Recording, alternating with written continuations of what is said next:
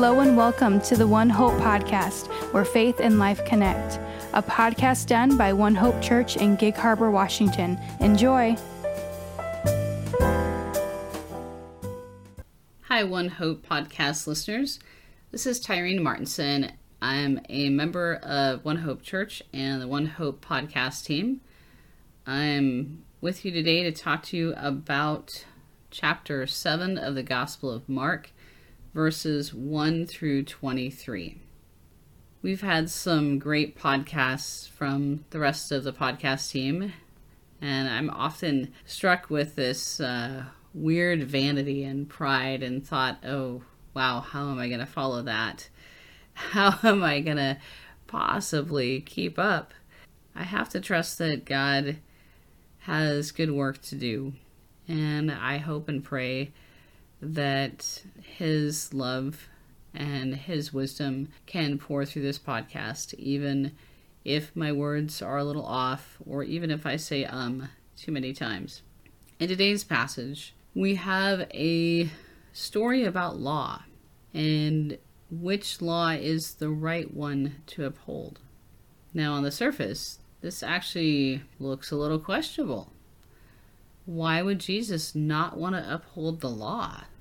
Why would Jesus be okay with people not washing their hands? I mean, especially right now, when we read this passage in the light of COVID 19 and the pandemic, the idea of not washing your hands before you eat is you. Oh, that's nasty, right?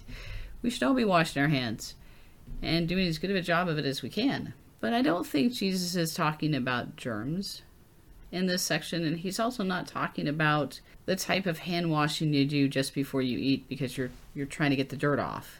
He's talking about a different type of washing because according to the laws of the Old Testament and uh, laws that were in place that actually are not within the Old Testament, they were laws that uh, the Jewish leaders had created in addition to the laws of the Old Testament. Uh, because of those laws, people were supposed to do a very special ceremonial washing before they ate and before they gathered together as a group of Jewish people after they'd been say, the marketplace, where they had brushed up against a whole lot of people from a whole lot of different cultures and backgrounds. They were supposed to really wash themselves after that to make sure that they had cleansed themselves and were prepared to meet together as Jewish believers for a meal. So it was about preparing to be in communion with each other and with God. And Jesus is pointing out that not only are they doing this wrong, they're also doing some other laws about giving in a in a terrible way. They were no longer honoring their father and mother as it states in the Ten Commandments, but they were deciding there were other ways they could get around that. So we look at this and we wonder so, what is Jesus really talking about here? He's not talking about simple hand washing to get the dirt off, he's talking about something deeper. Because this is Jesus, there's always something deeper going on. Even if he's talking about mud and water laws or healing, there's always something deeper going on. So he really wants them to understand. In fact, he says, Hear me, all of you, and understand. There is nothing outside a person that by going into him can defile him, but the things that come out of a person are what defile him. Now, I remember one of the first times I heard this passage when I was really young, I thought, wait, what how does that make sense? Does that mean like the stomach bile is bad? Like I, I really actually tried to figure this out on some elementary school science scientific way. It didn't make sense to me. But the whole point that Jesus is trying to make here is it's not about the physical world defiling us in, in the sense of germs and dirt or spit or any of those things.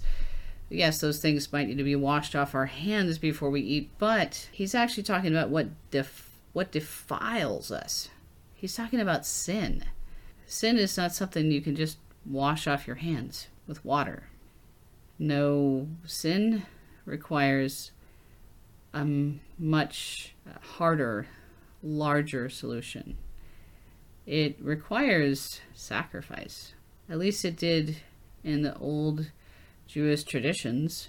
If a person had sinned, they had to sacrifice certain animals to gain forgiveness.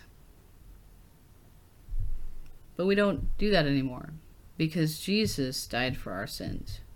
Jesus died for the sins of each and every single person for all time. And he could do that. He could be the substitute for our sacrifice for our sins because he is both God and man. We can't do it. We we can't even clean ourselves. Which seems kind of wild when you think about washing your hands. Everyone can wash their hands, right? Small children can wash their hands. But Jesus isn't talking about washing our hands. He's talking about being cleansed by his sacrifice, by the blood of the Lamb and the word of his testimony. We need the kind of cleansing, the kind of righteousness that can only come through Jesus Christ.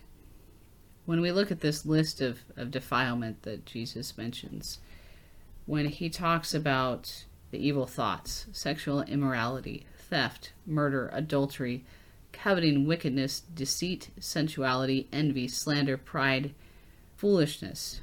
All these things come from within and they defile a person. It's true that bad circumstances in our lives may make sin seem easier or more tempting. But the reality is, the only way our hearts and our souls can be made whole, to be completely healed from anything and everything in our lives, is if we turn to Jesus Christ and we ask Him and receive from Him the gift of His cleansing sacrifice for our sins. And while we may know Jesus as our Savior, we still may struggle with this sin problem. We still may need to continue to repent and ask Christ for forgiveness each and every day for things we've said and done. It's a tough thing.